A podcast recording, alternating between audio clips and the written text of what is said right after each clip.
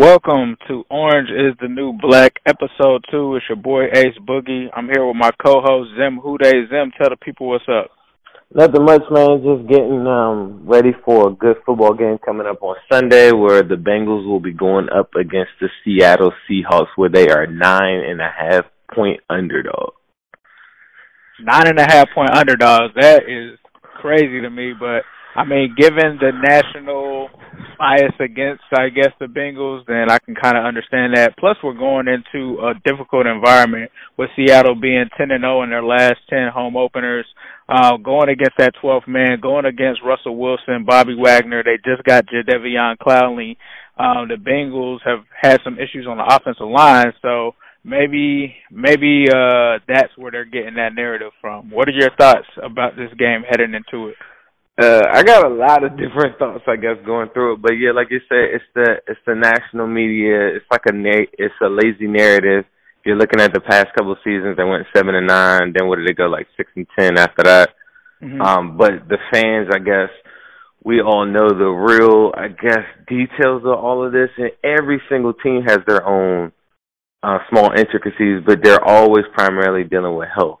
But last year is very, very, very, very important that everyone remembers that they were four and one at one point in the season when a le- like a legit big portion of their team was um healthy. Since Eifert goes down, other guys like AJ Green, and then later on in the season, I even went back and looked at this earlier too. There are games that they were super competitive in the games, and um you had Jeff Driskel as the quarterback, and I mean these are games that are lost by three points to the Steelers. These are games that are are very close against playoff teams, against like the Chargers and stuff, with a backup quarterback and no AJ Green in, in a lot of these games. There was one game I really, really wanted to focus on because when you brought up the Seattle Seahawks, and everyone brings up the offensive line. Before the Seattle Seahawks just recently got Jadeveon Clowney, the weaknesses of the team were looked at to be from a pass rushing standpoint, the tight end position, and probably wide receiver with the retirement of Doug Baldwin. Them adding Jadeveon Clowney to me doesn't make them an elite pass rush team, and that's a big misconception. I think because the everything that comes along with Jadeveon Clowney from the the college highlights and all those different things like that. And when I went back and looked at the Bengals against the Broncos, were arguably probably one of the best pass rushers in the NFL, or any of the games from last year, there are very rarely games where you see teams absolutely annihilating them from a defensive line standpoint because of the system. Even last year, with Lazor was a quick get the ball out your hands type of offense, and that's exactly what you're going to see on Sunday. You're going to see a ton of screens, bunch formations, and a lot of motion that's going to be built in to confuse the linebackers, which is the strongest point of the Seattle Seahawks. But make no mistake about it, Jadeveon Clowney or any of the guys that you could name from their defensive front shouldn't be able to impact the game like in the way that I think the national media or the average fan is probably thinking because of the quick pass system, the screen game, and the ability to run with Joe Mixon. I totally agree with that. I think another thing that I just thought about yesterday is uh the Seahawks don't know anything that the Bengals are going to do. They've been trying to go through Rams uh tape. They've been going through the preseason. Pete Carroll himself, as you posted earlier on your IG Zim, said that they basically didn't show anything in preseason. It's not anything similar to what the Rams did. So the Bengals and Zac Taylor has the advantage of being familiar with an opponent with him coming from the NFC West. This is a team that he's very familiar with. And I think that it's funny uh, that Bobby Hart came out and said that nothing uh, really, really uh, concerns him about this team when I went back and looked at the Rams and you, you mean Bobby Wagner. Bobby Wagner, I'm sorry. And uh even though he said nothing concerns him about this team, and even though we're not the Rams, I went back and looked at the Rams game. That was games where they gave up more than 30 points. So it seems to me that they kind of struggled with an offense similar to that. And I feel like Zac Taylor having that familiarity with that division could definitely help Bold uh, and help him create a game plan for this game. Um, now, the biggest concern for me, I think, and I think for a lot of Bengals fans, is the Bengals are going into this game with four linebackers with the team that is a run first team, and a lot of people are worried. Uh, but what are your thoughts on what we can do from a defensive game plan? Because it seems like Zac Taylor is confident in the defensive game plan, and I know you posted uh, about the five-two defense possibly being used this morning. But what do you think we do from a defensive standpoint in terms of guarding the Seahawks? I think primarily what you're going to see from them is a base four-three defense where you you are going to get um uh, I'm sorry, uh, Jordan Evans and, and Jermaine Pratt rotating in at linebacker, but then, you know, of course you got Nick Vigil and Preston Brown. In the meantime, the Bengals are going to be looking for linebackers. They even put in a waiver claim that they almost got for the linebacker for the Seahawks that, that was recently released, but he's more of a run stuffer. What is his name? Christian Telefero? I mean, I cannot think of his name. I, I'm sorry. I'm to pull that up later on. But they they are always going to be looking for linebackers to fill in that void throughout the season in case you do face a heavy run team like the Ravens or the Seahawks. And with that said, if you look at the uh, the Patriots playoff run, and even when they got to the Super Bowl, they showed a lot of five man fronts. When the Eagles won their Super Bowl, they showed a lot of five man fronts. You can scheme up these type of games like that, but to do it on a weekly basis is super risky because you're put in the middle of the field at a huge risk. That's why you're going to see things that you probably wouldn't have normally saw. Like even in preseason, we saw a couple of looks where Lawson drops in the covers, different things like that. It is very risky and it, it leaves you uh, open on a lot of different areas of the field. But from a run game standpoint, and if you're able to crowd the the the point of attack on on the offensive line w- with the guys that we have, see, it's one thing to do it with a bunch of no name guys, but to do it with uh, Andrew Billings and a Geno Atkins stout right up front with Glasgow, and then you got uh, you know, like uh uh uh, uh all pro and Carlos Dunlap and then rotating Lawson and, and Hubbard on the ends. That's a different type of thing that most people aren't ready for. So right. in that regard I think they'll be okay. To me, the biggest thing that the Bengals will have to overcome in the game is not the run game because I think they're going to scheme up something for that. I think it's it's, it's there. There are games that I looked at last year where they absolutely lost because Christian McCaffrey ran for 184 yards. There are games that uh, Bradley Chubb um, ran for 170 yards. I mean, I'm sorry, Nick Chubb ran for 167 yards, and it just absolutely got killed there are not that many games where these, these like even the, the game I was talking about with the Von Miller game, he had one and a half sacks. So like right. bad offensive lines like the Seahawks were like a year or two ago, give up five, six sacks like on average. Dalton right. was not hit at all that much last year. He wasn't sacked that much at all last year. Now the stats are going to be kind of skewed because of course he missed a bunch of time. But even when you go to the preseason, he was only touched one time. Right. He was only and he was only pressured two times. He was never sacked. So I right. want people to realize like if you fall into those narratives like you're just gonna be looking for something that doesn't exist and then when you see one sack you're gonna say, Oh my god, see I told you the offensive line was trash. That's not the game. The game is gonna be primarily what I've always said last year is who can control the ball, who can have the more more snaps throughout the game. One thing that Marvin Lewis was good at very well, and it's something that I do not like, is learning how to not absolutely get the brakes beat off of you. He right. is the master of managing a game and playing field position and taking very little risk. I think from a defensive standpoint and an offensive standpoint, you will see the Bengals take super risks. Like I think the analytics are going to point in the direction where you see them at the 50 yard line and stuff like that, they're going to start going for it. Now, what right. happens is when you start to play really, really good teams, like, and I'm not saying that the the Seahawks are not a really, really good team, but when you play teams like that, you're more susceptible to get blown out because when you don't convert on those fourth downs and different things like that, guys like Russell Wilson will make you pay.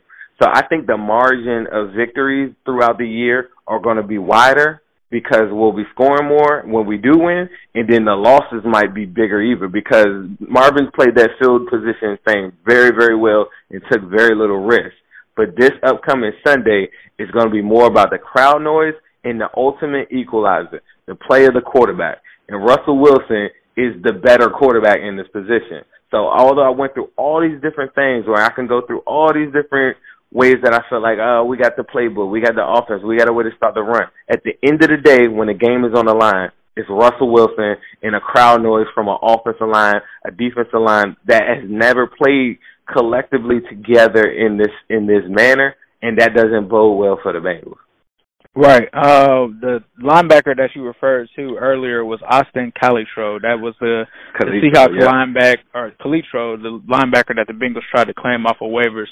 Yeah. Um, I think you made a lot of great points there. I think a lot of people are concentrating on the Bengals offensive line, and as you touched on before, although they've lost the Jonah Williams, although they've had a guy like Clint Boling retire, in my opinion, throughout this preseason, they actually played very well. As you said, Andy Dalton was only touched one time. The only area that they struggled in that would concern me would be uh, run blocking. That was the only issue that I saw in the preseason from that offensive line. But you also talk about the improvement that's happened on that offensive line as well at the right guard position with us having a new starter there. Um, at the left guard position, I feel like Michael Jordan can do enough there. There is no Alex Redmond on this offensive line right next to Bobby Hart. I think that that's going to be a huge improvement right there. And I think a lot of people are concerned because they think that Cordy Glenn is going to be out, being that he's in concussion protocol.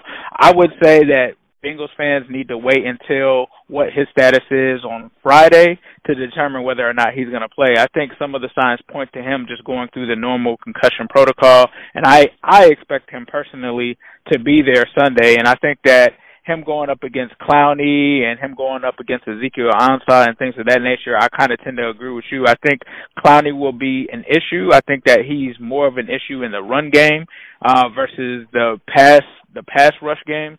Uh, but I think that he'll be an issue. But I think that uh, on the flip side, you talk about Geno Atkins, Carl Lawson, Sam Hubbard. Those guys are going to definitely be an issue for the Seahawks offensive line. That's one of their biggest weaknesses. That's an area that the Bengals can kind of take advantage of them. They're also uh, running with the unproven secondary. So being that you have guys like Tyler Boyd, John Ross, Damion Willis, uh, Tyler Eifert, they're going to be able to make plays against the secondary, in my opinion.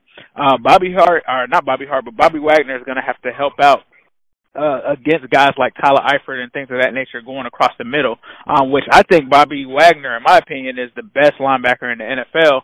Um, but still, that's going to be a tall order for him to go against a guy like a Tyler Eifert or whatever young safety is back there. Because the last time that we played them in 2015, Tyler Eifert had a field day on uh, Kam Chancellor. Kam Chancellor isn't there anymore, and I can't even name whoever their starting safety is. Um, so that is going to be, I think, an X factor for the Bengals is that they have Eifert, who's going to be a mismatch for that defense.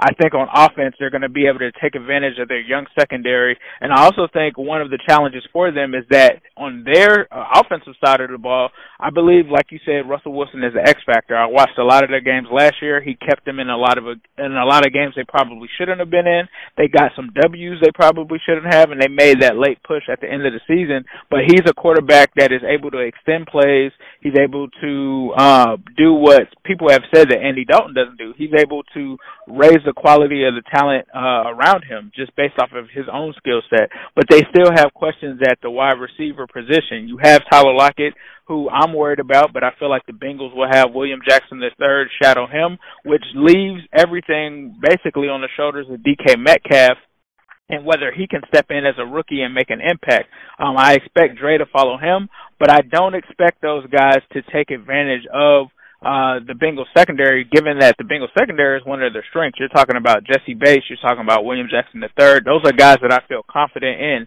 Uh, what worries me though is the linebacker position. Obviously, from a run stopping standpoint, I, it to me, a lot of people make a big case about us not having more than four linebackers. I mean, what is Hardy Nickerson really going to do? What what difference is that guy or another trash linebacker that we could have out there really going to make? Um, to be honest with you, I'd be more comfortable with us running with three safeties than three linebackers.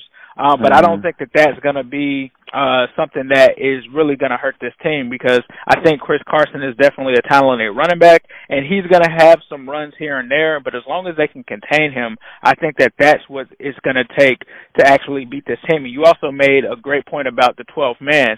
Um, the Bengals are going to have to get out there and put some points on the board quick in this game because you have to take the crowd out of this game early. If you let this crowd get on you with it being a new offense that uh, a new system, that 12th man bearing down on you, all of the offensive line possibly being in flux. Those are things that can, as you said, cause a blowout. So I think, like you also said, they're going to take risks. When you're on the road playing in an environment like that, you have to go for it on fourth and short, right? Because you can't allow that team and all the emotion and energy from that stadium to impact the game. Yeah, I mean, I was saying throughout the season, I think they'll take a lot of risks.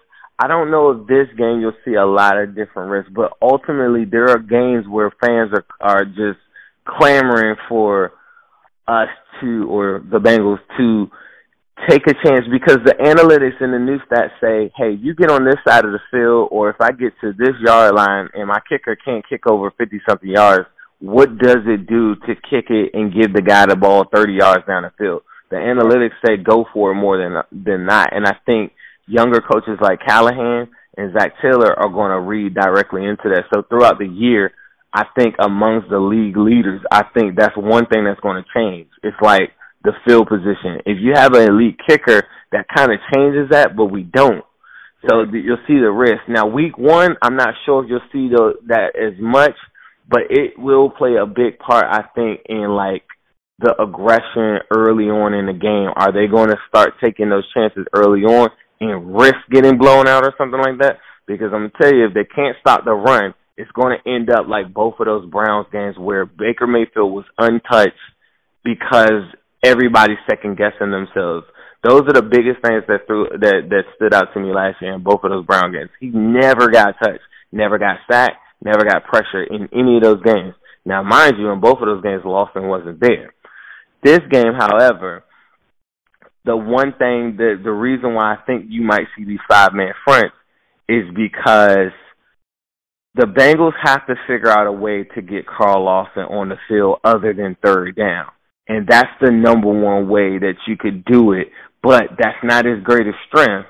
But at the same time, if you're only going with two linebacker looks and stuff like that throughout the game, that's your op- that that is pretty much your only option that I could think running in like you said three safety looks and or, or you might some on, on some long third downs or whatever you're going to see some exotic five one five stuff like that we've never seen before where you're going to have like one linebacker in there in the middle and and corners and safeties all over the place because we're so heavy at the at the line in the secondary. But you're 100% right too on the uh, on the secondary of um the Bengals matching up well. Dre Kirkpatrick matches up well with DK Metcalf, an injured hobbled DK Metcalf or whatever. That is exactly the type of guy that that Dre uh checks very well.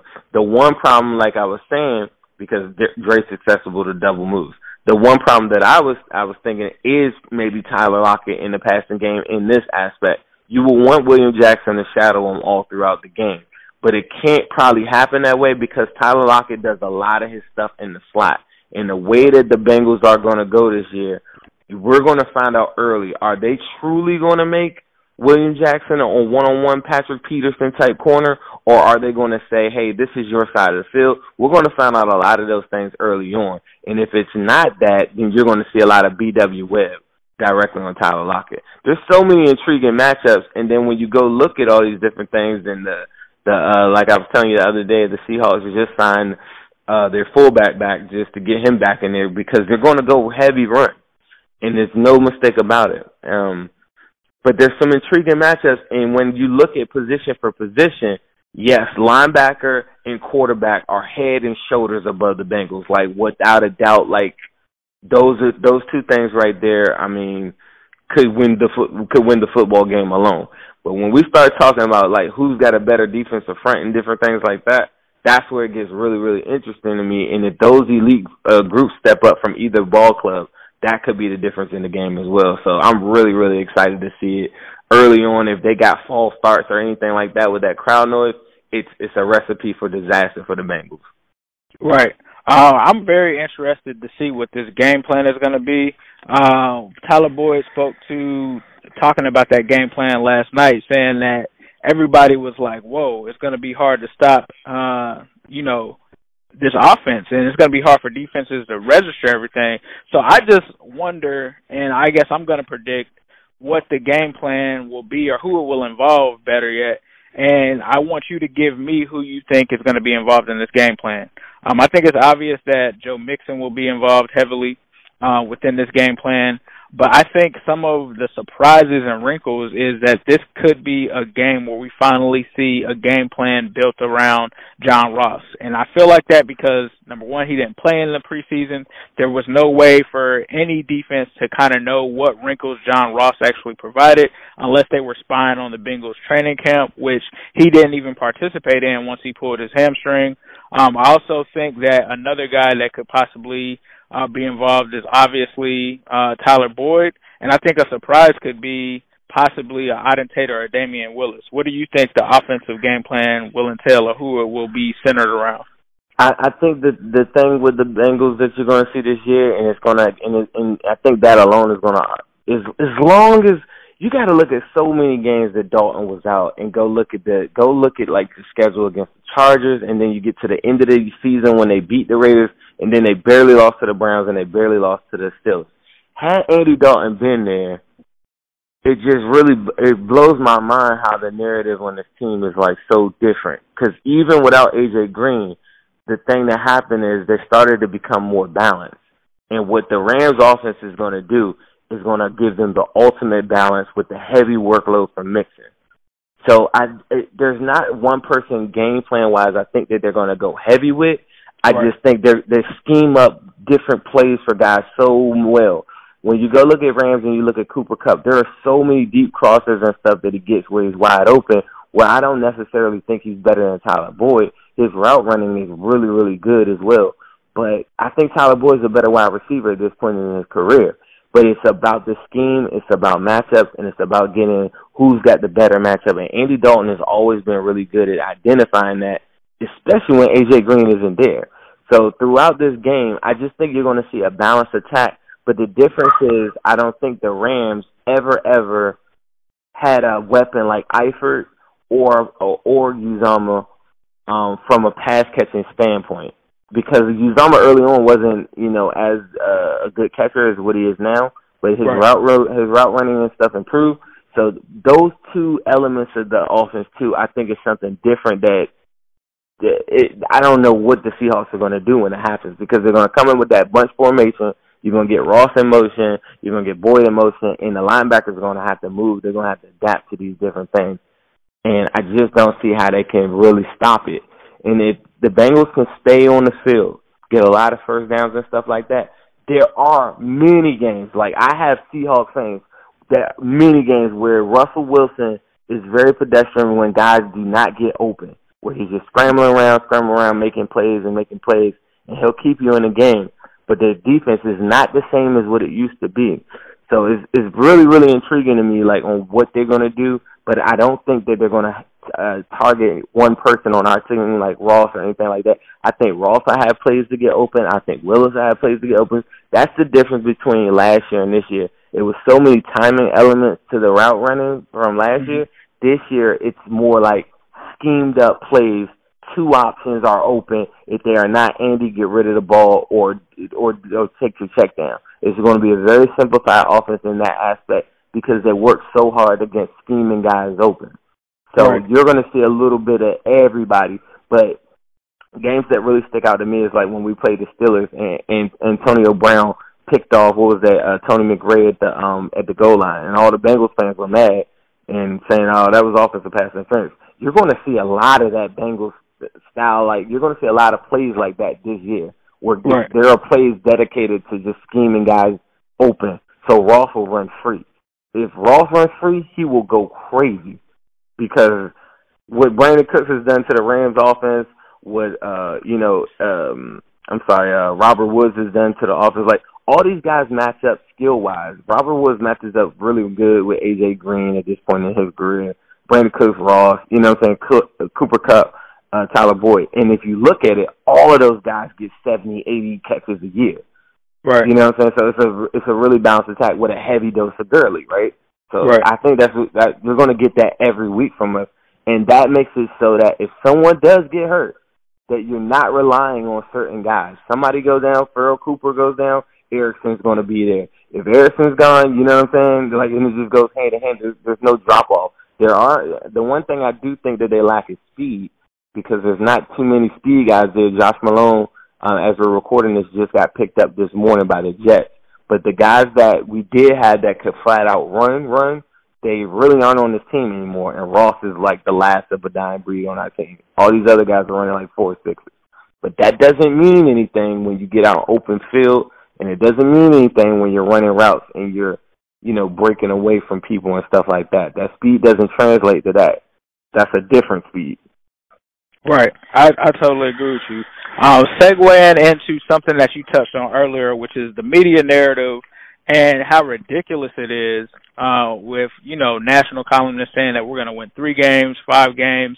I personally have the Bengals at eight and eight, and I'm gonna I'm gonna say what I'm gonna say, and then I want you to give me what your season prediction is. But I think that you touched on everything perfectly. This is a team that went four and one last year that had major injuries to major players um, on the team, and you're talking about a team that also, as you said was able to still stick in games with a backup quarterback. This is a team with a brand new offensive coach that's coming from one of the hottest coaches in the league in Sean McVay. He's instituting that offense here, which many of our fans have felt for a while now that Marvin Lewis was kind of holding this team back. He inherits a team that, you know, isn't something something similar to the Arizona Cardinals, right? This is a team that has talent. This is a team that could possibly go back to the playoffs. That was one or two wins away from being one of those wild card seeds in the playoffs. And it's just ridiculous to me that everyone expects the Bengals to not do good, to be horrible, and this is also a year where Andy Dalton, whether you love him or not, he's in a contract year. So he's going to play at one of, or he at least is going to try to play at the highest level that he's probably played at in the last three years because his future as a starter in this league is dependent on it. I just don't understand and I don't get why people are saying that this team is going to win three to five games when I think that off of the talent alone, this team is at least going to win at a minimum, in my opinion, seven games. Also considering that they don't have, which strength of schedule is kind of, you can't really put too much stock into that right now. But I look at some of these games. You talk about a Buffalo Bills and you talk about an Arizona Cardinals game and things of that nature. 49ers, like this, like that could be three wins right there. So I just don't understand the narrative, and I think that it's a lazy narrative that this team is not going to be that good. I even jump on a lot of these shows with other fans in the AFC North, and they still feel the same as well. And it's like I sit there and look at Ravens fans like we've pretty much, even through our struggles, we've still beat you guys uh, for the most part, majority of the time. So why handily, feel like handily, the Thursday would, night football game was not even as nearly as close as that score would even indicate. That was a, a complete like. I think that game was at twenty eight nothing. Exactly. Like we're, we're not even talking about a year ago. You know, with the same. You know, they. We, but I'm sorry to cut you off, Ace, but I'm gonna tell you the easiest answer for it is everybody got better with impact players, whether it was free agency or what or whether it was from the draft. So the number one thing that we kept on saying is we want impact players like Ed Oliver. We didn't get any of those impact players. Even if we would have got Jonah Williams healthy or whatever, it wouldn't have changed the narrative. You would have had to get a Devin Bush. You would have had to get like impact players that right. people know or people believe in that change the outcome of the team because we didn't change much of anything at all from a starting lineup standpoint, no one believes that anything will be any different. Right. And we were fourth in the AFC. No who and and then think about this. Out of all those shows you go to or anybody in the AFC North, just like we don't really I, I end up watching their games because I live close to the Maryland I'm in the Maryland area. But right. they don't watch Bengals games. They only watch it when it's time to play. And and right. if you see the uh, L go across the screen, you're not saying, well, who did Tyler Boyd play? Did AJ Green play? Did don't? No, you just like no, Bengals lost. Right. You know what I mean? Like, and nobody, and the, and the roster didn't change, but the roster was good last year. But that same conservative effort that Marvin Lewis was playing with hurt us so many times. And, and the and the other flip side of it is he probably saved us from getting the doors blown off of us a bunch of times too. Like when I think about like the the Broncos game or whatever, he he was so conservative in that game, and I think we probably lost by like twelve points or something like that. That game could have been way worse with Jeff right. Driskel. Jeff Driskel still threw two touchdowns, you know, from in that game, I believe, and it was just a poor game all around. Had you had a, a, a decent offense in a game like that with the same players, I don't think that game would have been like the outcome would have been so lopsided. And those are the things like someone like me and you would know, but an outside person isn't going to look at that. They're only going to know maybe Geno Atkins, maybe Carlos Dunlap, but the average fan doesn't even know who Jessie Bates or Carl Lawson is. Though. Right. Which I understand. I get that, right? And I follow the NFL as well, but you know, outside of the Cleveland Browns, who really improved in this division? You look at the the uh Pittsburgh Steelers, who the national media has going 11 and 5, they lost two of their best players. They lost Antonio Brown, they lost Le'Veon Bell. They really didn't do anything that was major outside of a Devin Bush, which is impacting their defense. So offensively, in my opinion, they're going to take a step back. Um, they lost their offensive line coach and Mike Munchak. You look at the Ravens; they did no nothing, in my opinion, to really help a guy like Lamar Jackson. Uh, you went out and you got Marquise Brown, but what veteran receiver do you have there? Like you, to me, I feel like they have the worst receivers in the NFL. And I'm not just saying that I feel, I feel like I feel like that every year. they have the worst receiving corps in the NFL. Like I feel like that every year. How many? Like like look at the draft that we were just where we took John Ross. Right? You talk mm-hmm. about Corey Davis, Mike Williams. It took those guys years to make an impact and you're telling me that in their first year, guys like Boykin and guys like Marquise Brown with the Ravens aren't going to struggle? Man, that, I'm telling you, people drink the Kool Aid fast. Even if we would have got an Ed Oliver uh, first round or Devin Bush first round or whatever, right? I still I would have been a big fan of them and everything like that. But I don't right. think that they're that influential, and I understand the NFL enough to know that nobody just like it, there's unicorns that come in and just absolutely smash the league. You know what I mean? And from a wide receiver position, like you said, the Ravens got worse, the Steelers got worse. The you know, but people just go off of what they saw last. The Ravens won the division. The Steelers were right there with them, right? right. And if people go with history, the Steelers, uh, you know, primarily have won the division. The Ravens have primarily won the division. So automatically, you're going to go with the guys that you know. You know what I'm saying? Harbaugh and Tomlin, too, I will put that out there, are way better coaches than what right. Zac Taylor is because just based off of history, experiences, and everything like that, for what we know right now, they are better coaches. If Zac Taylor comes in and starts blowing out people 42 to 7 and we go 3 and 0, just like last year when we were 4 and 1, we were like ranked fourth or something in the power rankings, third in the right. NFL. People right. forget how fast things change, but right. no one remembers that part. They only go by what your last thing was. It's just like music. A guy told me a long time ago, you're only as big as your last record or your last hit record. So right. if you didn't have a hit at the end of the year and you lost like the way that we were losing the games towards the end of the game, with the exception of the Raiders game, whatever, that meant absolutely nothing. Um, people just won't remember that. But we know what it takes to beat the Ravens, I think, and I think we definitely know what it takes to beat the Steelers. So it's these different things that go into this thing, and I don't blame the people for feeling that way because I'm pretty sure they're looking at it like, who is Damion Willis? Or, right. you know, like uh Germaine Pratt, like what could he possibly do? You know what I'm saying? So it's it goes both ways, you know what I'm saying? And this and the, and the only the only way you can really figure it out is on Sunday. Right. So, in in conclusion, then, what is your prediction for the Bengals? I got them going eight and eight this season. How do you see things going this season before we wrap up? I am superstitious, like I don't know what, and I never give anyone my predictions. But Ace, I'm gonna give it to you today. I'm in that same boat as you. I'm at that eight and eight mark because I just the the schedule itself I just think is very favorable to the Bengals, but I just think at the same time they're growing pains. And the margin between a seven and nine team and a nine and seven team is generally just health and luck. And those are two things that don't go well for the Bengals in history.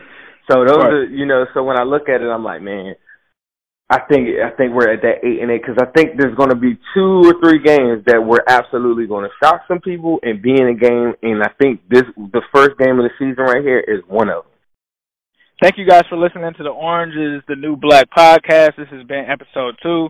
Um, make sure that you guys subscribe, leave us a review. Um, if you're not following Zim, follow him at Zim Hude. Uh, follow me at New Stripe City. Zim, is there anything you want to say before we out?